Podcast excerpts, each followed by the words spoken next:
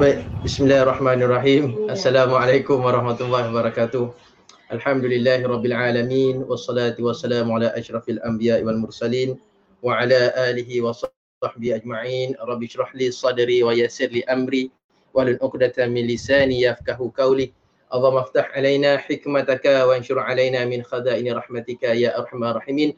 Allahumma salli ala Muhammad wa ala ali Muhammad. Allahumma salli ala Muhammad wa ala ali Muhammad. Qala Allah Ta'ala fil Quran Karim, a'udzu billahi minasyaitonir rajim. Wa laqad atayna Luqmanal hikmata an ishkur lillah wa man yashkur fa inna ma yashkuru li nafsihi wa man kafara fa inna Allaha ghaniyyun hamid. Sadaqallahul azim. Apa khabar semua uh, ibu ayah, uh, tuan-tuan, puan-puan, pakcik-makcik. Uh, tak dilupakan para asatizah, para alim ulama, seterusnya uh, yang menonton, yang mendengar, uh, sama ada sedang berada dalam kenderaan walaupun P K P ini ada menjalankan tugasan lain, ataupun yang sedang uh, bertugas sebagai petugas-petugas penguatkuasa, ataupun yang bertugas mengawal anak-anak di rumah dan isteri di rumah, uh, dan para ibu ayah yang berada dekat rumah. Kita sedia maklum bahawa P K P kali ini dilanjutkan dan insya-Allah di sana banyak lagi tugasan-tugasan sebagai seorang ibu dan sebagai seorang ayah, yang mana orang kata di sinilah uh, pendidik bermula. Ha, kalau dekat I P G uh, Tun Hussein On, dia punya dia punya trademark dia, di sinilah pem, uh, pendidik bermula.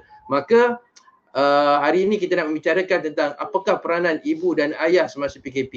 Uh, bukannya kuliah, tetapi kita lebih kepada perkongsian, yang mana perkongsian ini datangnya daripada ibu dan ayah yang masih baru-baru lagi, macam saya ni uh, baru lapan tahun berkahwin, baru semua barulah kan, tetapi akan tetapi perkara sebegini dia orang kata uh, saling uh, tukar menukar idea, pandangan, ilmu, perkongsian. Mungkin di luar sana ada ibu dan ayah, pakcik makcik yang yang orang kata anak mereka dah berjaya, anak mereka dah Dah, dah dah melanjutkan pelajaran. Maka di sana kita kongsikan pandangan-pandangan anda di ruang Facebook Pertubuhan Ikram Malaysia, dan uh, letakkan respon-respon dan soalan-soalan kemungkinan kalau ada, insya-Allah. Uh, terima kasih. Okey, baik, pada hari ini uh, pada permulaannya kita mahu melihat uh, pada mukaddimahnya, yang mana daripada Abu Hurairah radhiyallahu anhu bahawa Nabi sallallahu alaihi wasallam bersabda, man salaka tariqan yaltamisu fihi ilman sahhalallahu lahu bihi tariqan ilal jannah. Eh, maksudnya barang siapa yang menempuh jalan untuk menuntut ilmu, maka Allah Subhanahu wa taala akan memudahkan jalan untuknya ke syurga. Tuan-tuan, ibu-ibu, ayah-ayah yang mati Allah yang berada dekat luar sana, kalau sebelum ini, sebelum P K P, kita sangat susah nak datang majlis ilmu.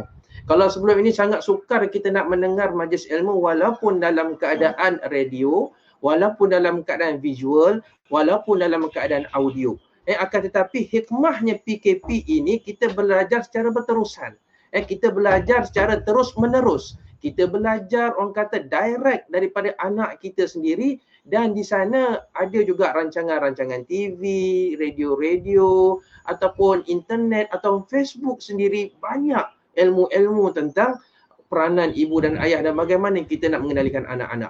Dan sebagaimana dalam hadis Rasulullah sallallahu alaihi wasallam sebentar tadi, yang mana Rasulullah sallallahu alaihi wasallam kata apa? Man salaka tariqan yaltamisu fihi ilman sahhalallahu lahu tariqan ilal jannah. Maksudnya usaha untuk kita mendengar pada malam ini juga adalah salah satu usaha untuk kita ke syurga. Ha, kita data internet kita, kita duduk sebentar, mungkin ada ibu dan ayah duduk berdua-duaan sambil melihat, menonton video ini, ataupun majlis ilmu kuliah online yang di yang di, telah disusun oleh Pertubuhan Ikram Malaysia. Maka itu juga adalah salah satu usaha kita untuk kita menggapai uh, jannah ataupun syurga Allah Subhanahu wa taala. Dan bukan sekadar menggapai uh, syurga Allah Subhanahu wa taala. Di sana uh, yang mana Rasulullah sallallahu alaihi wasallam kata apa? Ada lagi perkara-perkara yang yang yang yang yang disediakan. Salah satunya mendapat sakinah, mendapat ketenangan. Maka dengan ilmu ini kita mendapat ketenangan. Tak kisahlah ilmu apa, asalkan ilmu itu berkaitan tentang dunia untuk menguruskan kehidupan dengan secara yang baik, maka itu pun akan mendapatkan sakinah ataupun ketenangan. Dan di sana lagi ada turun rahmat yang dinau, yang dinau, dinaungi oleh malaikat, dan Allah Subhanahu Wa Taala akan selalu eh, menyebut uh, nama-nama kita, para malaikat menyebut nama kita. Jadi ini adalah usaha yang kata mudah. Duduk rumah depan laptop, eh, dapat ilmu, itu pun juga satu usaha untuk kita dapatkan uh, jannah atau redha Allah Subhanahu Wa Taala. Baik tuan-tuan rahmati Allah, ibu-ibu, ayah-ayah, pakcik-makcik, eh, paklong-maklong, makngah semua. Jadi bila membicarakan tentang segala perkara perihal kehidupan kita, kita tidak lari daripada uh, satu potong ayat yang mana masyhur. Eh, masyhur yang membawa kepada fokus kepada rujukan utama kita adalah Rasulullah sallallahu alaihi wasallam. Eh, sebagaimana dalam hadis, dalam sebagaimana dalam firman Allah Subhanahu Wa Taala, a'udzubillahi minasyaitanir rajim, laqad kana lakum fi rasulillahi uswatun hasanah liman kana yarjullaha wal yawmal akhir wa dzakarallaha katsiran. Eh, sesungguhnya telah ada pada diri Rasulullah sallallahu alaihi wasallam itu satu suri teladan yang baik bagi orang yang mengharapkan rahmat Allah Subhanahu Wa Taala. Maknanya apa? Tiada perkara yang lebih yang lebih penting daripada yang yang lagi penting. Orang yang sepatutnya, individu yang sepatutnya kita rujuk dalam semua hal adalah Rasulullah sallallahu alaihi wasallam. Eh, bagaimana Rasulullah sallallahu alaihi wasallam begitu dekat dengan kanak-kanak. Bagaimana Rasulullah sallallahu alaihi wasallam begitu dekat dengan anak-anak. Eh, sehingga kan dalam satu kisah yang mana uh, Rasulullah sallallahu alaihi wasallam begitu hampir, begitu akrabnya dengan cucunya. Eh, yang mana cucunya ketika itu Hasan dan Husin. Eh, bagaimana kalau kita lihat waktu mana Rasulullah sallallahu alaihi wasallam solat, eh, Hasan dan Husin Eh, uh, berada di atas pundak Rasulullah sallallahu alaihi wasallam, di atas bahu Rasulullah sallallahu alaihi wasallam, eh, panjat dan sebagainya. Maka bagaimana Rasulullah sallallahu alaihi wasallam menghadapi perkara-perkara sebegini dengan begitu sabar, eh, dengan emosinya dan sebagainya. Dan begitu juga kalau kita solat dekat rumah, kan, kita biasa solat dekat, dekat rumah. Adakala bila kita dah, kita permulaan solat, kita dah cakap dah, abang duduk belakang, jangan bising-bising, kan, tapi kita angkat Allahu Akbar, kelepak kepuk kelepak kepuk kat belakang. Oh, jadi ini salah satu perkara yang normal, eh, yang telah berlaku pada Rasulullah sallallahu alaihi wasallam dan telah berlaku pada kita. Sebab itu kanak-kanak, kanak-kanak memang konsepnya dia akan bermain. Dalam apa juga keadaan dia akan bermain. Ketika salat, ketika makan, ketika mandi, ketika bermain lagilah mereka bermain. Apatah lagi kalau kalau waktu-waktu yang lengang. Maka kalau waktu solat pun Rasulullah boleh bersabar dengan Hasan dan Husin, apatah lagi kita. Eh, tapi kalau orang tua duk bermain, ah, itu lainlah, itu lain cerita, kan. Ha, jadi nak katakan Rasulullah sallallahu alaihi wasallam begitu rapat dengan kanak-kanak, begitu Rasulullah begitu akrab dengan anak-anak, akan tetapi di sana ada proses mendidik yang Rasulullah sallallahu alaihi wasallam terapkan kepada mereka. Eh, bagaimana kisah Anas bin Malik? Eh, kisah Anas bin Malik yang mana Rasulullah sallallahu alaihi wasallam satu hari memberi tugasan kepada Anas bin Malik. Eh, dia tunggu punya tunggu punya tunggu punya tunggu Rasulullah tak sampai-sampai Anas bin Malik. Maka Rasulullah pun pergi pergi jalan yang dilalui oleh Anas bin Malik untuk menyiapkan tugasannya. Tiba-tiba Rasulullah nampak Anas bin Malik sedang bermain dengan kawan-kawannya. Rasulullah tak marah. Dan Rasulullah tak tak tak marah, Rasulullah tak tengking. Apa Rasulullah? Rasulullah pegang tangan Anas bin Malik. Ada pandangan-pandangan dia pegang salah satu terbadalah kepala, tapi dia menyentuhlah. Ya. Dia kata kenapa tak buat tugasan, kenapa tak habiskan tugasan. Dia memberitahu dalam keadaan yang yang baik ketika itu. Eh?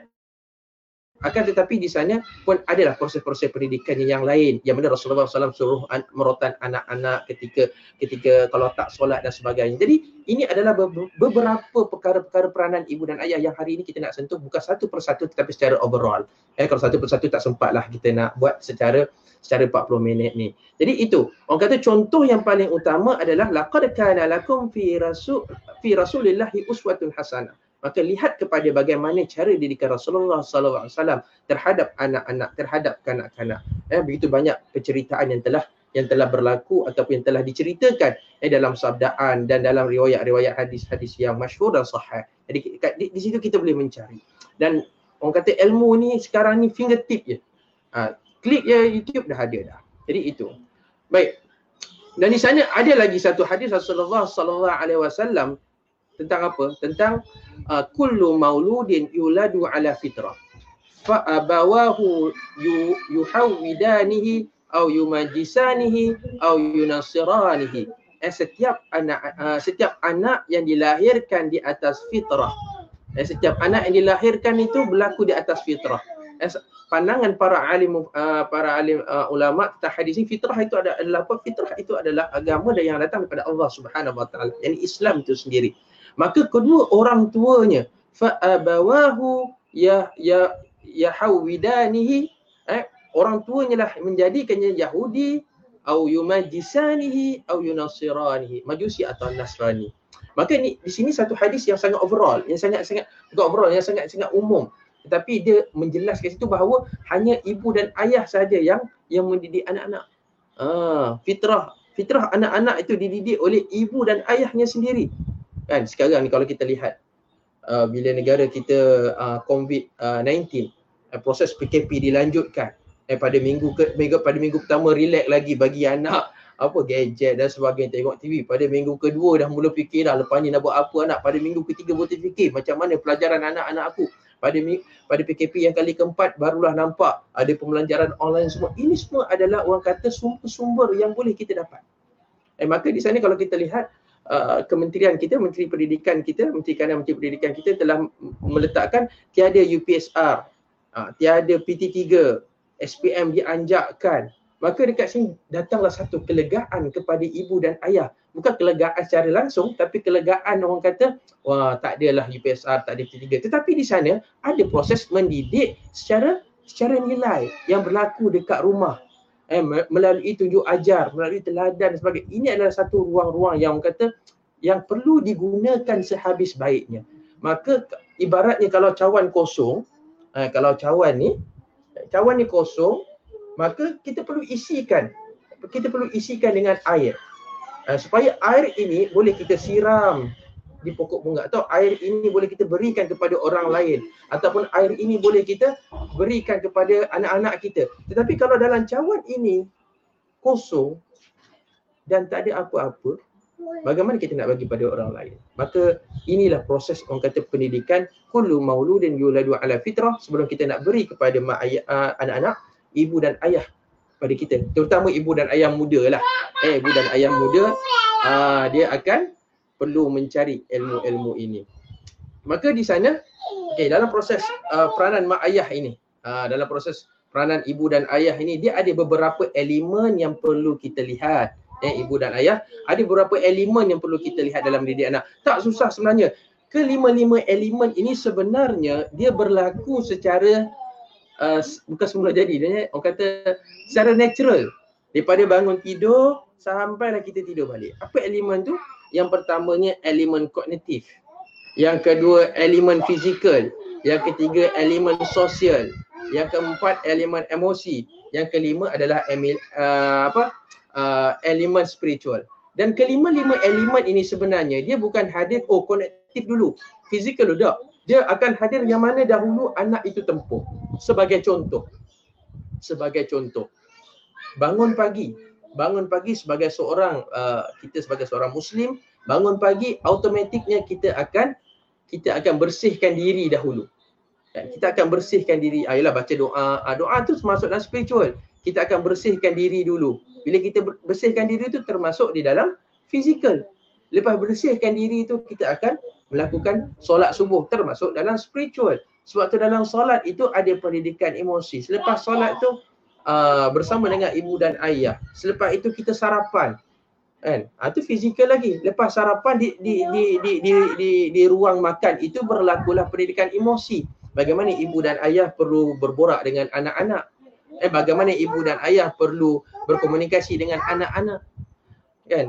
Ha, di, di sana juga adanya sosial di, di di meja makan. Jadi proses elemen pendidikan anak-anak ini sebenarnya dia berlaku secara natural di rumah. Jadi bagaimana peranan ibu dan ayah mau menyusunkan ruang-ruang ini untuk anak-anak. So, sebab tu orang kata perkongsian pada hari ini dia lebih kepada uh, gambaran yang sangat-sangat luas.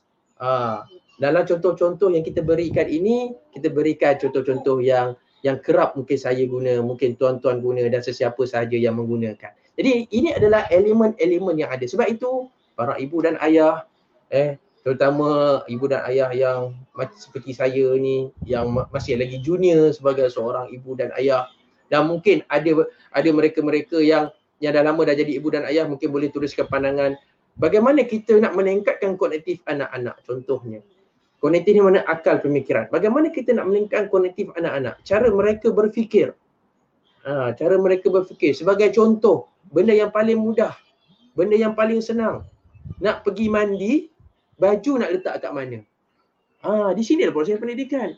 Nak pergi mandi, baju kotor letak kat mana? Baju kotor letak dalam dalam raga. Atau baju kotor letak dekat dalam washing machine.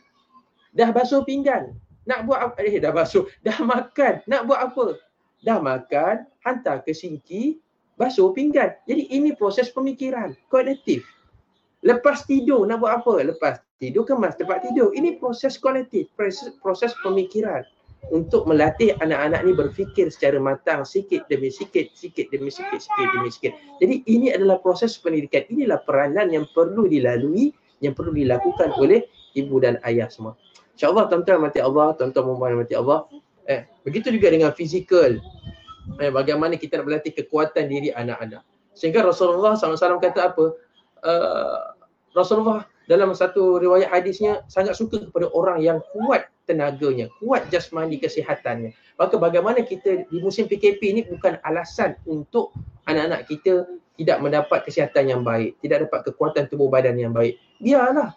Eh, antara pukul sembilan atau pukul sepuluh sampai pukul dua belas dia nak manjat ke, nak apa ke, tapi asalkan jangan bahaya. Sebab apa? Mereka nak mengeksplor diri mereka, nak mencari kekuatan diri mereka. Eh, pukul lima petang tu kalau ada ruang di di di di, di, di halaman rumah tu, eh, kalau ada ruang di halaman rumah tu, ah, ada boleh main basikal. Jangan keluar rumah, keluar rumah kena tangkap pula. Ni di, di, di dalam kawasan rumah tu. Ah, main basikal. Itu nak melatih kekuatan anak-anak. Jadi Uh, kalau dalam kalau dalam rumah macam anak saya kan, baru ni kami beli Shopee. Ah, sekarang ni Shopee aja kan, asal-asal Shopee asal Shopee online nak katakan. Ah, baru-baru ni baru beli pemanah, alat panah secara yang depan dia getah tu. Jadi dalam rumah tu memang ada tepat sasaran. Ah, jadi anak-anak bangun pagi habis sarapan dia akan memanah dulu contohnya. Boleh, tak ada masalah. Dia melatih pada kekuatan. Ah, mereka yang mungkin ialah tak tak bukan tak mampulah, dia tak ada rezeki untuk beli. Kita create, kita bina satu permainan yang mana melatih kekuatan fizikal anak-anak. Banyak banyak banyak perkara yang boleh melatih fizikal anak-anak. Ha, jadi di sini adalah proses pendidikan, elemen yang perlu kita yang perlu kita sentuh. Apa lagi? Sosial. Eh, dalam dalam rumah kita sebagai peranan ibu dan ayah, dalam rumah kita sendiri. Sosial antara ibu dan ayah, antara ayah dan anak, antara ayah dan mak, antara anak dan emak. Ni sosial yang berlaku sebenarnya yang memberi gambaran yang natural, sangat-sangat natural. Kalau kalau anak di dalam rumah bersikap kasar, lihat kepada bagaimana ibu dan ayahnya yang bersikap kasar.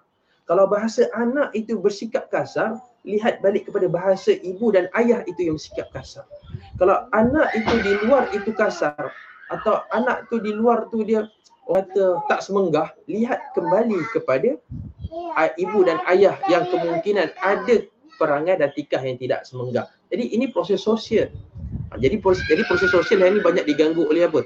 Gadget, T V dan sebagainya. Ha, jadi gadget ni pun satu hal juga.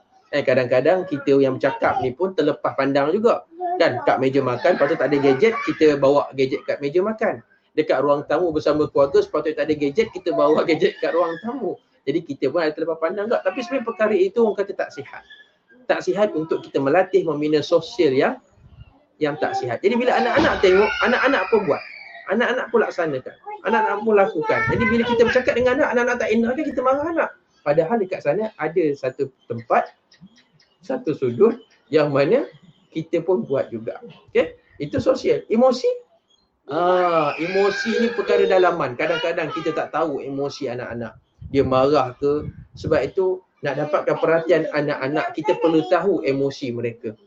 Kita perlu kenali emosi mereka. Ha, ini perkara yang subjektif, yang perlukan kepada perbincangan yang lebih lanjut. Dan yang paling, yang paling penting adalah spiritual.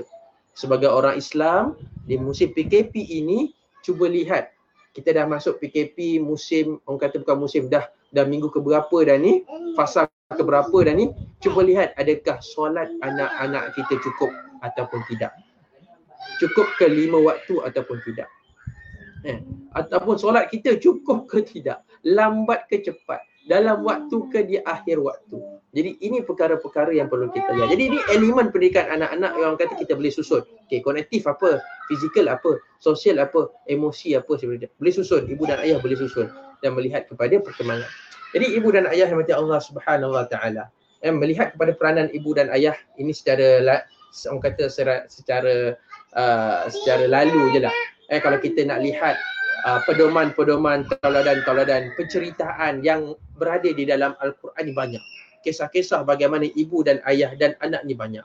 Di antaranya bagaimana kisah Nabi Allah Nuh dan anaknya.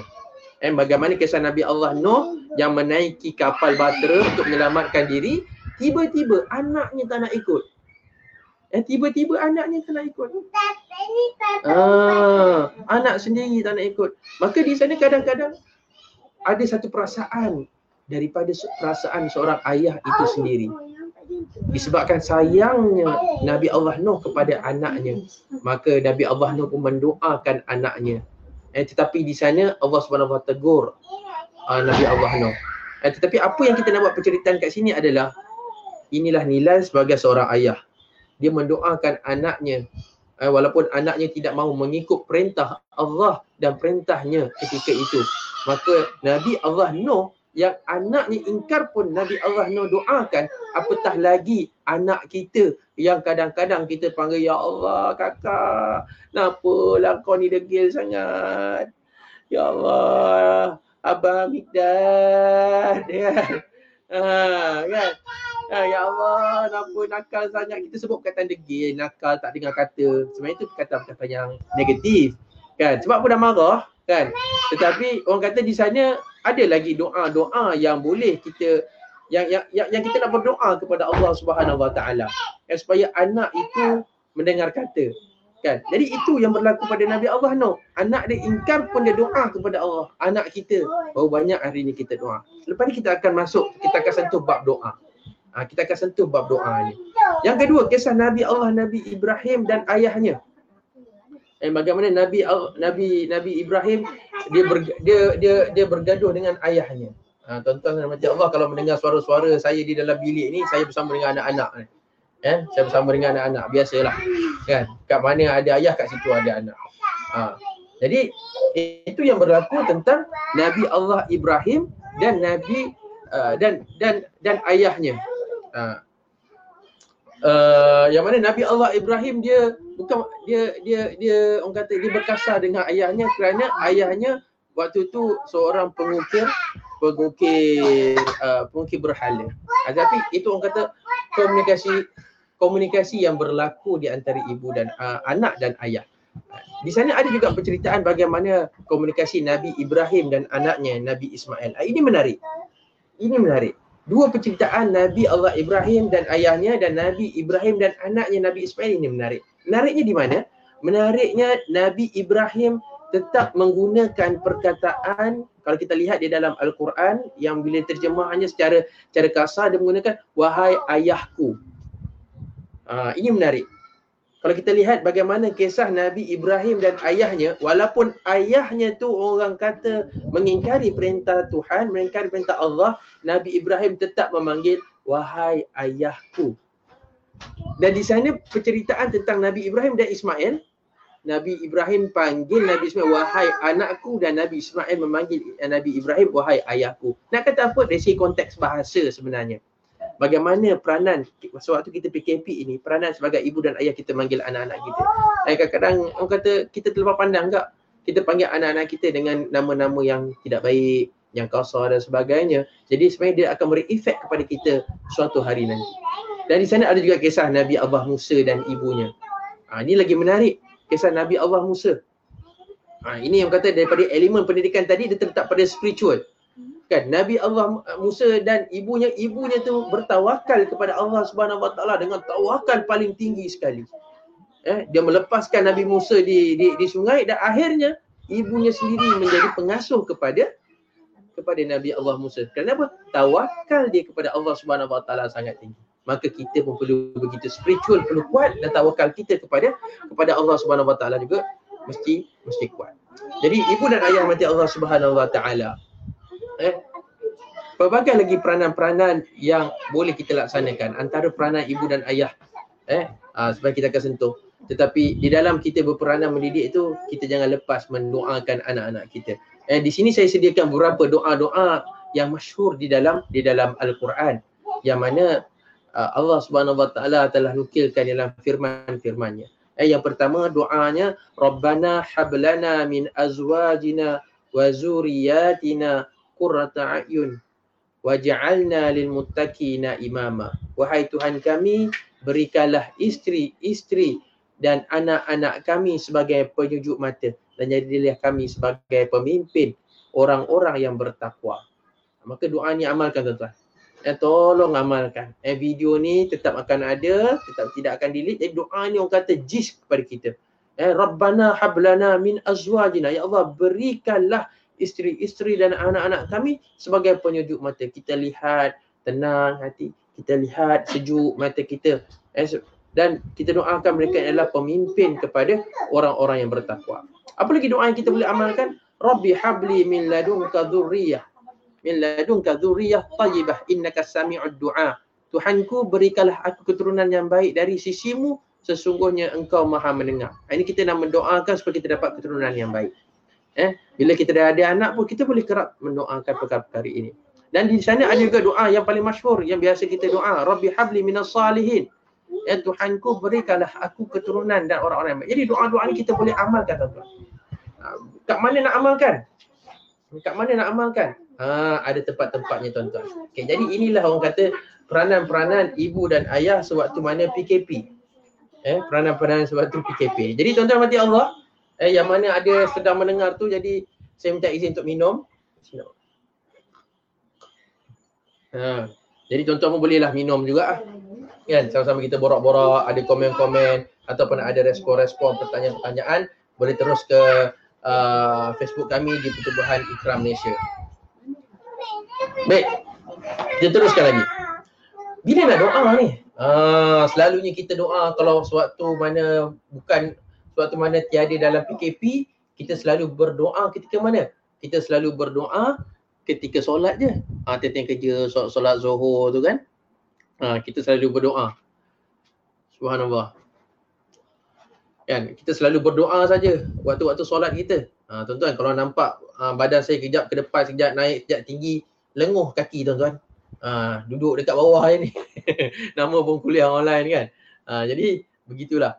Ha, jadi bila waktu nak berdoa, jadi bila sebut tentang berdoa ni, sebenarnya dia bukan waktu solat saja. Ha, inilah peranan ibu dan ayah waktu P K P, ambil ruang-ruang yang ada. Waktu doa yang paling yang paling dekat dekat dengan anak tuan-tuan. Eh, dekat dengan anak. Ha, dekat dengan Allah, insya-Allah kita dekat ni dekat dengan anak. Waktu bila? Yang pertama Ha, yang pertama waktu tidur. Waktu tidur. Ha, waktu tidur tu kalau boleh sebagai seorang ibu dan ayah, eh, sebelum anak nak lelapkan mata, di bilik anak tu ha, kita bacalah surah Al-Mulk bersama, kita bacalah doa bersama, zikir bersama. Dia dan di waktu doa tu minta anak itu doakan dahulu. Ha, di waktu P K P ni tuan-tuan, kita amalkan anak itu doa. Apa sahaja yang mereka mau doakan, biarkan mereka keluarkan daripada mulut-mulut mereka. Doa, latih mereka untuk mendoakan diri dia dan diri kita sebagai ibu dan ayah. Biarkan apa idea dia nak doa. Ya Allah, doakan ibu, uh, mama dan papa sihat. Ya Allah, doakan mama dan papa kaya. Ya Allah, sihatkanlah tubuh. Ha, contoh. Jadi biarkan mereka, kita aminkan. The nextnya adalah kita pula mendoakan mereka. Jadi ini proses. Bila dekat, dia lagi orang kata lagi feel, emosi dia lagi orang kata lagi kan, dapat-dapatlah bau kepala anak tu kan, rasa macam aduh hai sayunya, ha, sayu sangat kan, sangat-sangat dekat dengan anak. Itu waktu tidur. Waktu apa lagi? Waktu mandikan anak. Kita mandikan anak tu, ha, kita berselawat lah, apa, kita nyanyi dia, nama tu kita kita doakan dia. Lagi waktu bila? Waktu kita mempersiapkan anak. Waktu kita sikat rambut anak tu, ha, kita sikat rambut anak kan, kita letak minyak, sikat rambut anak tu, kita baca. Ha, so dia selawat, kita ajar dia selawat, Allahumma salli ala Muhammad, Allahumma salli ala Muhammad, Allahumma salli ala Muhammad. Kan bila dia dah selawat tu sama-sama kita kita doakan dia. Dan satu doa yang begitu masyhur yang mana Rasulullah sallallahu alaihi wasallam ajarkan kepada kita, doa dia uh, Allahumma faqihu fiddin wa alimhu bita'wil. Kalau anak lelaki kan, ha, kita boleh tukarlah dia punya dhamir tu kan. Allahumma faqihu fiddin wa alimhu bita'wil. Ini Rasulullah sallallahu alaihi wasallam sendiri ajar doa ni. Dia mendoakan kepada sahabatnya. Ha, jadi waktu kita sikat rambut anak tu baca Allahumma faqihu fiddin wa alimhu bita'wil. Seminggu kita buat tuan-tuan, anak pun akan ikut. Ha, okey Midat baca doa Allahumma, Allahumma faqihu, faqihu. Ha, jadi dia pun akan ikut. Ha, jadi ini proses orang kata mendoakan anak itu dekat. Ha, kita kalau anak tu perempuan, Allahumma faqihha fiddin wa alimha bita'wil. Kita doakan jugalah untuk anak perempuan kita. Kan? Tapi kalau dua-dua kepala ada, ha, kita doakan yang bentuk ramai-ramai. Jadi inilah proses doa tu sangat dekat dengan dengan anak. Ini baru doa tuan-tuan. Ini baru doa. Apa lagi peranan ibu dan ayah? Apa lagi peranan ibu dan ayah waktu P K P ni selain selain selain daripada doa ni? Apa lagi? Ha, banyak lagi kan. Contohnya benda-benda yang simple yang tadi kita sentuh tadi adalah kebersihan. Kebersihan diri. Kita latih anak-anak kita supaya mampu menjaga kebersihan diri sendiri. Tuan-tuan, waktu P K P inilah, kita berada dekat rumah inilah, kita nak latih anak kita tak perlu pakai pampers. Ha, tak perlu pakai pampers. Umur tiga tahun tak perlu pakai pampers. Kalau dia berterabur tu tuan-tuan, eh kalau dia kencing duk sepak tu biar apilah, kita cucilah. Kita kena ingat tuan-tuan. Kita kena ingat. Satu hari nanti kemungkinan kita pun akan berak bersepah macam tu. Ha, kalau hari ni kita tak sabar dengan anak duk berak bersepah, duk kencing bersepah semua, macam mana satu hari nanti dia dia tahan tak dengan kita? Kita kencing sepah, berak sepah. Jadi ini semua ujian.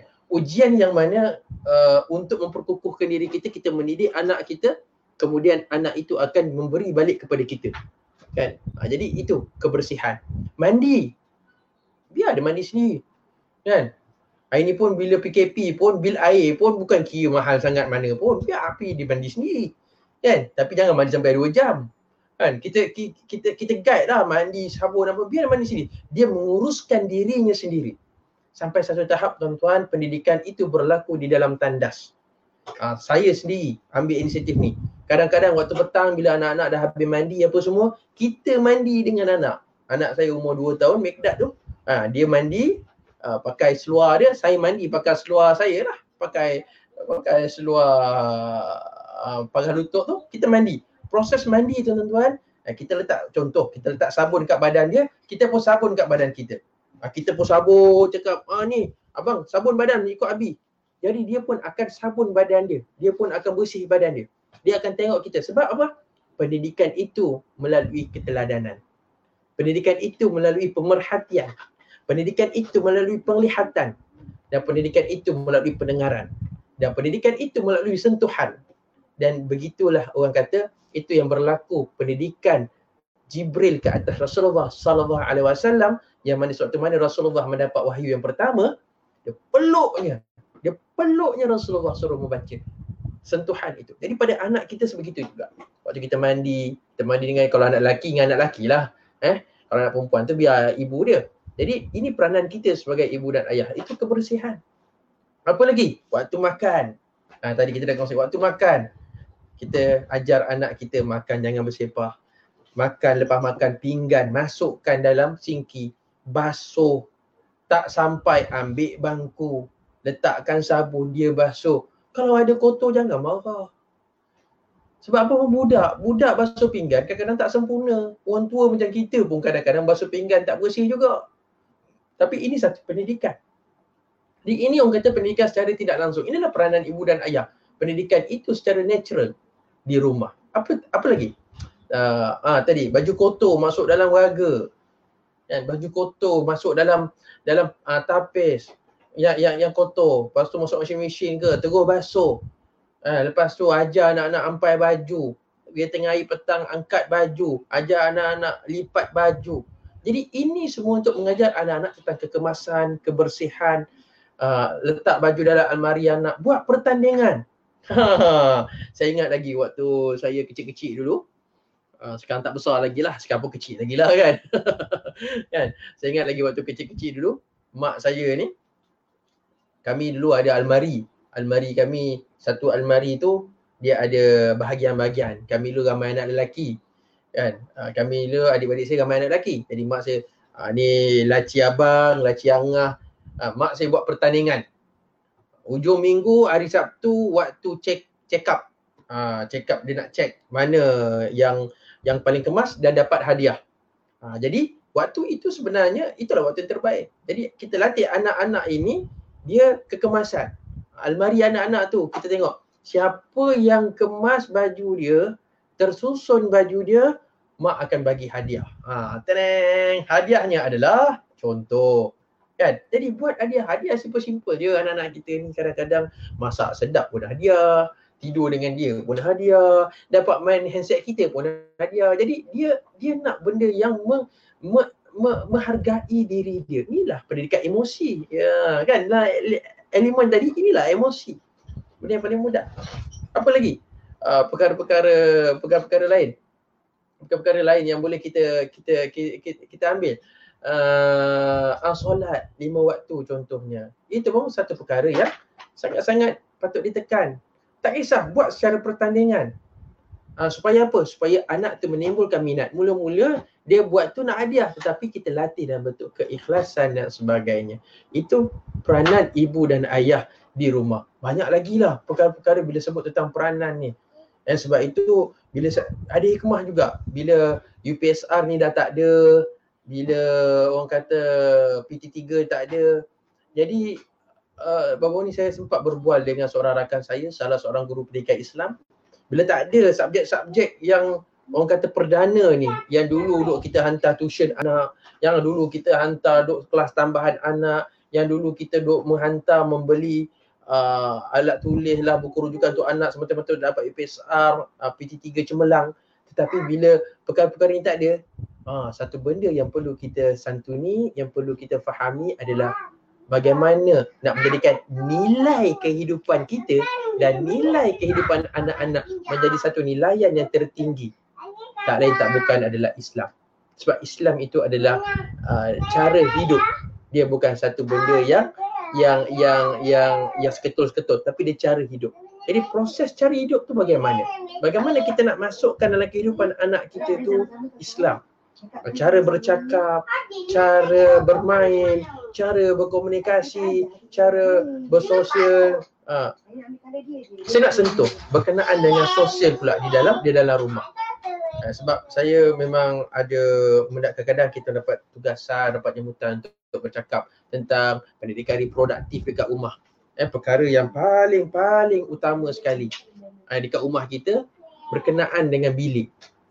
Eh, di dalam Al-Quran, Allah Subhanahu Wa Taala ada menceritakan tentang waktu-waktu yang dilarang masuk di dalam bilik. Eh, ini kita boleh amalkan. Ini peranan ibu dan ayah juga. Eh, sebagai ibu dan ayah, kita perlu didik anak-anak kita.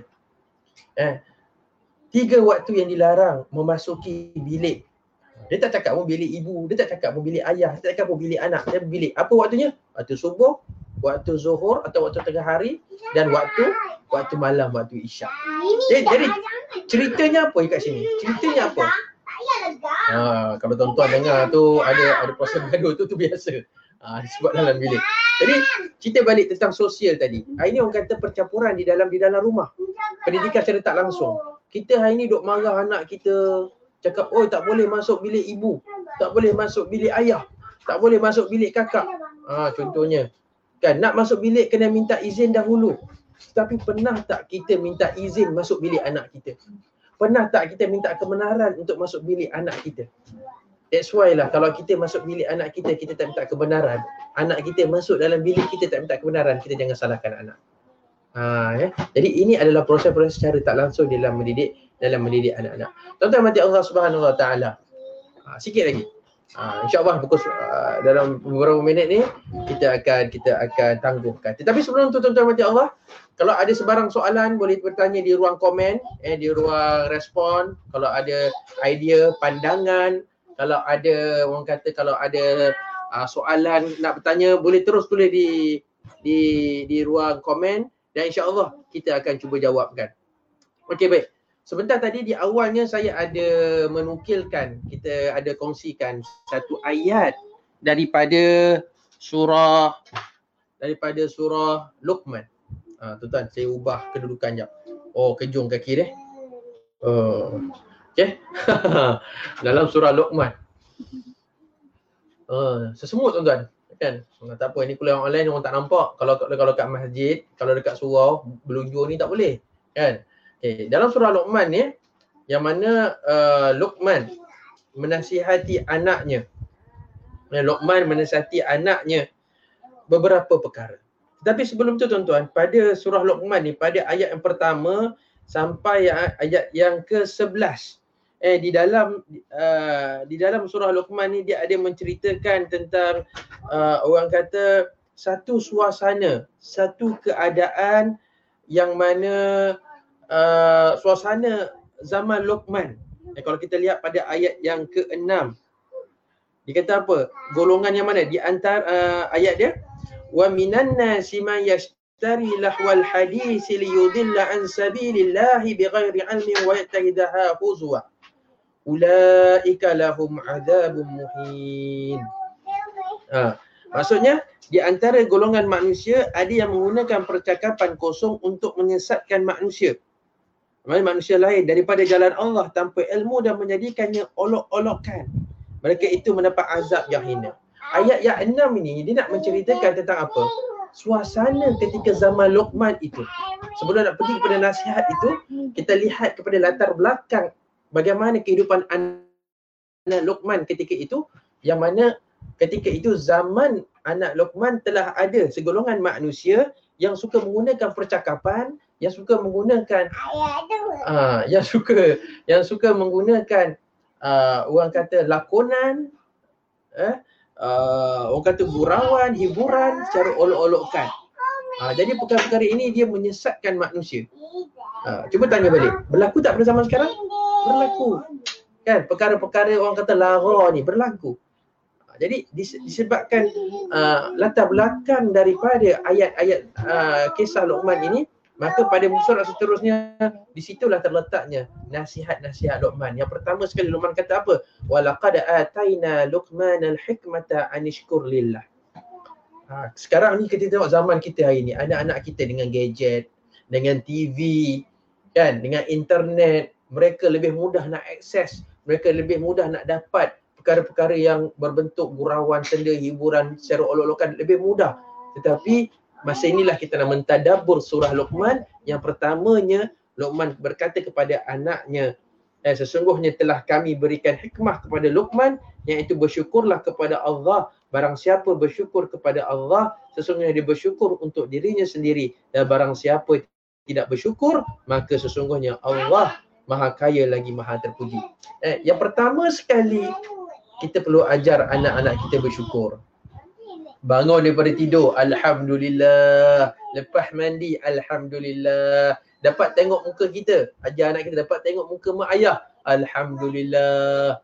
Kan? Dapat dapat bau makanan, alhamdulillah. Dapat makan, alhamdulillah. Lepas makan, alhamdulillah. Jadi latih anak kita untuk bersyukur. Ha, okey. Sebab bila bersyukur, dia tahu semuanya ni bukan hak milik dia. Semua ni hak milik Allah. Dan di sana pun ada akidah. Uh, okay? Jadi Luqman menggunakan yang pertama sekali supaya bersyukur kepada kepada Allah Subhanahu Wa Taala dan jangan mempersekutukan Allah Subhanahu Wa Taala, kerana itu adalah salah satu benda yang paling-paling besar. Tuan-tuan mati Allah, apa lagi pesanan-pesanan Luqman? Dan kalau kita lihat dalam slide kita, dan kami wajibkan manusia taat kepada ibu bapanya. Ha, waktu ni tuan-tuan nak latih anak-anak kita supaya taat kepada perintah ibu dan ayah. Tetapi taat kepada perintah ibu dan ayah mesti berpada juga. Abang tolong ambil rokok abah tu. Ha, janganlah taat. Sebab rokok tu benda yang salah. Ya, contoh, contoh. Kena ajar anak-anak. Nak ambil rokok abah, nak ambil rokok. So abah ambil sendiri. Contoh. Kan? Ha, jadi rokok. Benda yang salah, kita tak akan suruh anak kita patuh. Tetapi kita boleh uji anak-anak kita tuan-tuan. Kita boleh uji. Eh, dua arahan, yang mana satu betul, yang mana satu salah, kita boleh uji anak-anak kita. Ha, jadi ujian itu sebenarnya meningkatkan kognitif anak-anak kita. Ha, kan? Okay, jadi jangan, jangan kena taat pada perintah ibu dan ayah. Dan di sana juga Luqman Al-Hakim, eh, Luqman uh, Luqman uh, berpesan pada anaknya supaya hormat pada ibunya. Tuan-tuan mati Allah, selepas solat ada ruang masa kan, waktu ini kita nak terapkan supaya anak kita sayang kepada ibunya. Anak itu sayang kepada emaknya. Anak itu kasih kepada mamanya, pada uminya. Ha, kita pesan kepada anak, contoh dekat meja makan, kita makan, kita cakap pada anak, terima kasih pada mak, eh, pada mak kan. Ha, umi dah masak ke, bersyukur kita. Ha, tu contohnya kan. Lepas solat kan, kita salam. Ha, sekarang keluarga tak apalah salam kan, mak dan ayah tu salam. Ha, tangan mak tu kan.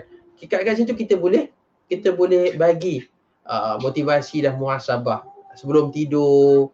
Uh, ceritakan sikit bagaimana dia boleh keluar daripada perut seorang ibu. Kena cerita tuan-tuan, kena cerita.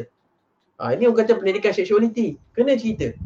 Bagaimana seorang anak tu keluar daripada perut ibu. Kadang-kadang ada ada anak yang keluar daripada perut ibu.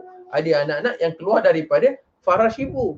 Uh, jadi kena ceritakan, kalau perut tu macam mana, dia potong perut mak dia, keluar dia, kena cerita. Bila anak-anak ni mendengar penderitaan, pengorbanan, kesakitan ibu ibu dia sendiri, terus dia akan rasa macam aku sayang kepada mak aku, bersyukur kepada Allah Subhanahu Wa Taala. Ada kat sini pun kita terapkan doa pula. Doa apa? Rabbana Rabbana ighfir lana dhunubana wa liwalidina warhamhuma kama rabbayana saghira. Kita terapkan doa tu. Kenapa kena berdoa? Sebab kita nak bersyukur kepada Allah. Ha, ni contohnya.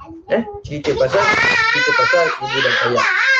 Tuan-tuan, kalau dengar suara-suara tu jangan jangan jangan ni eh. Ha, biasalah kita di, di ruang lingkup ni. Okey, baik. Uh, apa lagi seterusnya dalam surah Luqman ni? Jika keduanya memaksa kamu untuk bersekutukan uh, tanpa ada pengetahuanmu padanya, tapi gantilah keduanya dengan baik dalam urusan dunia. Turutlah jalan orang yang kembalimu, maka aku akan menggambarkan kepadamu segala apa yang telah kamu kerjakan. Maksudnya kita ajar anak kita yang mana baik, yang mana buruk. Yang mana boleh buat, yang mana tak boleh buat. Uh, do and don'ts. Uh, orang putih katalah. Kan? Uh, mana yang anak boleh buat, mana anak yang tak boleh buat. Kita bagi guideline. Uh, kalau anak tu salah, kita tegur. Kalau anak tu betul, kita puji. Jangan anak salah, kita marah. Anak buat benda betul, kita tak puji. Ini satu kesilapan yang besar. Jadi ini peranan ibu dan ayah, orang kata mendidik secara emosi. Okey? Baik tuan-tuan. Ha, itu ada beberapa lagi orang kata nasihat-nasihat Luqman. Eh, kalau saya bacakan, hai anakku, sesungguhnya jika ada amal-amal itu sebesar biji sawi sekalipun, biar adanya di dalam batu atau di langit ataupun di bumi, nescaya Allah akan tunjukkan, memperlihatkannya. Sesungguhnya Allah maha halus lagi maha mengetahui. Maknanya apa? Kita ajar anak-anak kita tuan-tuan, kita ajar anak-anak kita, walaupun buat kebaikan tu sekecil-kecilnya, Allah akan balas. Walaupun kita buat sekecil-kecil amal kebaikan, Allah akan lihat. Eh, sebab itu kadang-kadang anak, anak-anak kita kan, anak-anak saya, bila dia nak pergi solat, jarang saya tengok dia ambil uduk. Ha, kita terapkan macam mana tuan-tuan, anak-anak kita. Contoh, uh, akak pergi ambil uduk eh, Abi tak tengok, tapi Allah tengok. Ha, kita terap macam tu. Kadang-kadang kita jeling juga. Eh, kalau ada salah, kita tegur juga. Tapi bila buat buat kita jeling sekali, lepas tu kita lepaskan. Kita letakkan, Allah nampak, Allah nampak, Allah nampak. Itu caranya. Dan itu cara untuk kita meletakkan Allah di dalam dirinya, dan orang kata dalam masa yang sama dia dapat mempercayai Allah Subhanahu Wa Taala itu sendiri. Okey, baik. Subhanallah. Okey, apa lagi tentang uh, tentang uh, surah Luqman ni? Luqman nasihatkan supaya solat. Ha, ni tadi kita dah kita dah kita, kita dah orang kata kita dah kita dah contoh dah tadi bab bab bab solat. Okey tuan-tuan mati Allah. Uh, itu ada lagi beberapa perkara tentang nasihat Luqman. Dan janganlah engkau memalingkan pipimu dari manusia kerana sombong, dan janganlah berjalan di muka bumi dengan angkuh. Sesungguhnya Allah tidak menyukai orang yang sombong dan membongkak diri. Ini pun perlu ada dalam didikan kita dekat rumah. Kita tak nak bagi anak-anak kita sombong dengan ibu dan ayah dan sebagainya. Jangan berlaku sombong dengan adik-beradik. Jangan berlaku sombong dengan orang-orang di dalam rumah. Sebab apa? Bila dia berlaku, kalau dia berperangai sombong, bongkak dalam rumah, kat rumah dia lagi sombong, kat rumah dia lagi tak nak tolong orang. Sebab itu tuan-tuan mati Allah, anak-anak kita ni kalau kita lihat, kita buka tengok T V kan, waktu COVID kan ramai orang perlu dapat bantuan. Jadi kita dudukkan anak tu, kita tengok, kita ceritakan tengok kesian orang lain perlukan bantuan. Jadi kita ajak anak-anak kita kalau ada orang nak perlu bantu, kita kita ajar macam mana nak bantu mereka. Uh, at least anak kita tahu uh, habis-habis macam mana kita nak bantu. Uh, at least dia ada persoalan. Jadi kita boleh terang kat situ. Uh, waktu COVID ni lah orang kata di rumah kita nak mendidik anak supaya anak ni cakna kepada masyarakat. Uh, dia ada idea. Biarlah idea tu tulis dekat papan putih kan. Tak apalah, tak buat pun tak apa. Janji dia dapat menjana idea tersebut. Okay, baik. Uh, terima kasih kepada yang respon. Uh, Puan Zafnida Yasin, waktu yang dilarang masuk bilik dalam surah An-Nur ayat lima puluh lapan hingga lima puluh sembilan. Terima kasih Puan atas pandangan dan uh, coretan dan uh, orang kata apa jawapan tu tadi. Ya betul. Uh, eh uh, dilarang, waktu yang dilarang masuk bilik tadi sebenarnya bukan larangan kepada anak tapi larangan kepada manusia. Siapa manusia? Ibu ayah manusia, anak-anak manusia. Uh, semua manusia. Jadi ibu dan ayah nak masuk bilik kena minta kebenaran mak, kena minta kebenaran anak. Ketuk pintu anak. Boleh tak abah nak masuk? Boleh tak mak nak masuk? Minta kebenaran. Bila kita buat dahulu, barulah anak tu dia akan melihat, dia akan buat juga kepada kepada kita. Tuan-tuan mati Allah Subhanahu Wa Taala, apa lagi di antara peranan-peranan ibu dan ayah ni tadi kita dah sentuh dah. Antaranya ibu ayah teladan bagi anak. Apa yang ibu ayah sebenarnya? Okey. Kajian menunjukkan sembilan puluh peratus apa yang anak lihat dia akan melekat di dalam kepalanya. Ha, kita dah lalui P K P satu, kita dah lalui P K P dua, kita dah lalui P K P tiga dan kita tak tahulah berapa banyak P K P lagi.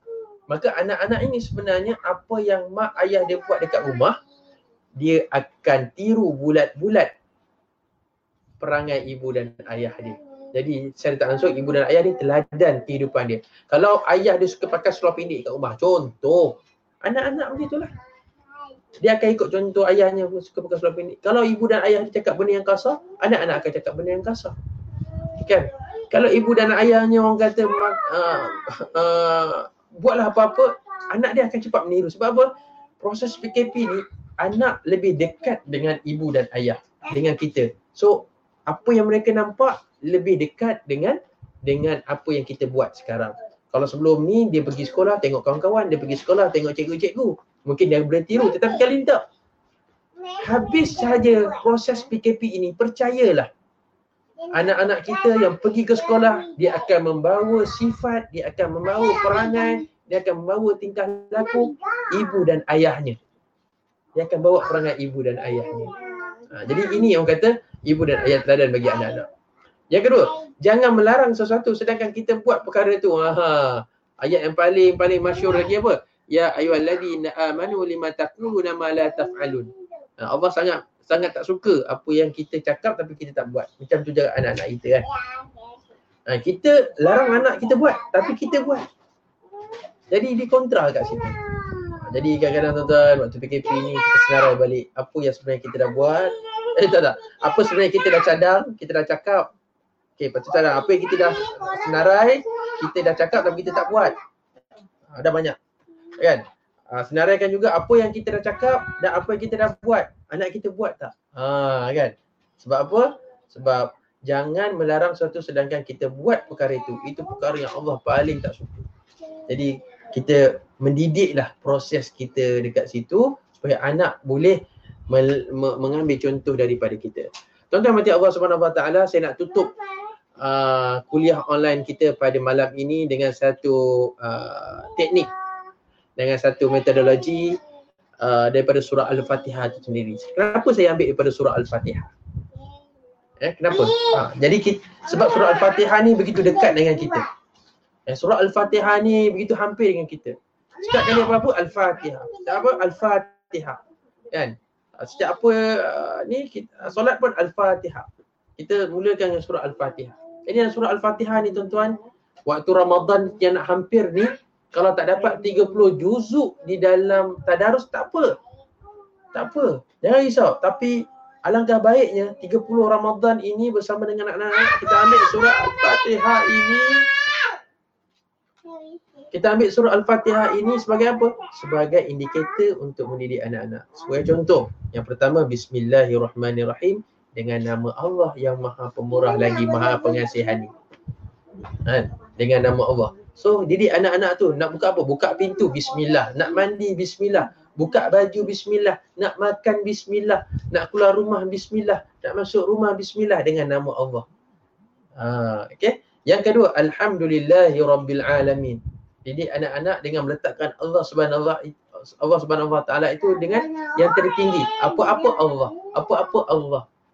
Allah tak suka, Allah tak suka, Allah suka yang ni. Ha, nanti kalau adik buat yang ni, Allah tak sayang.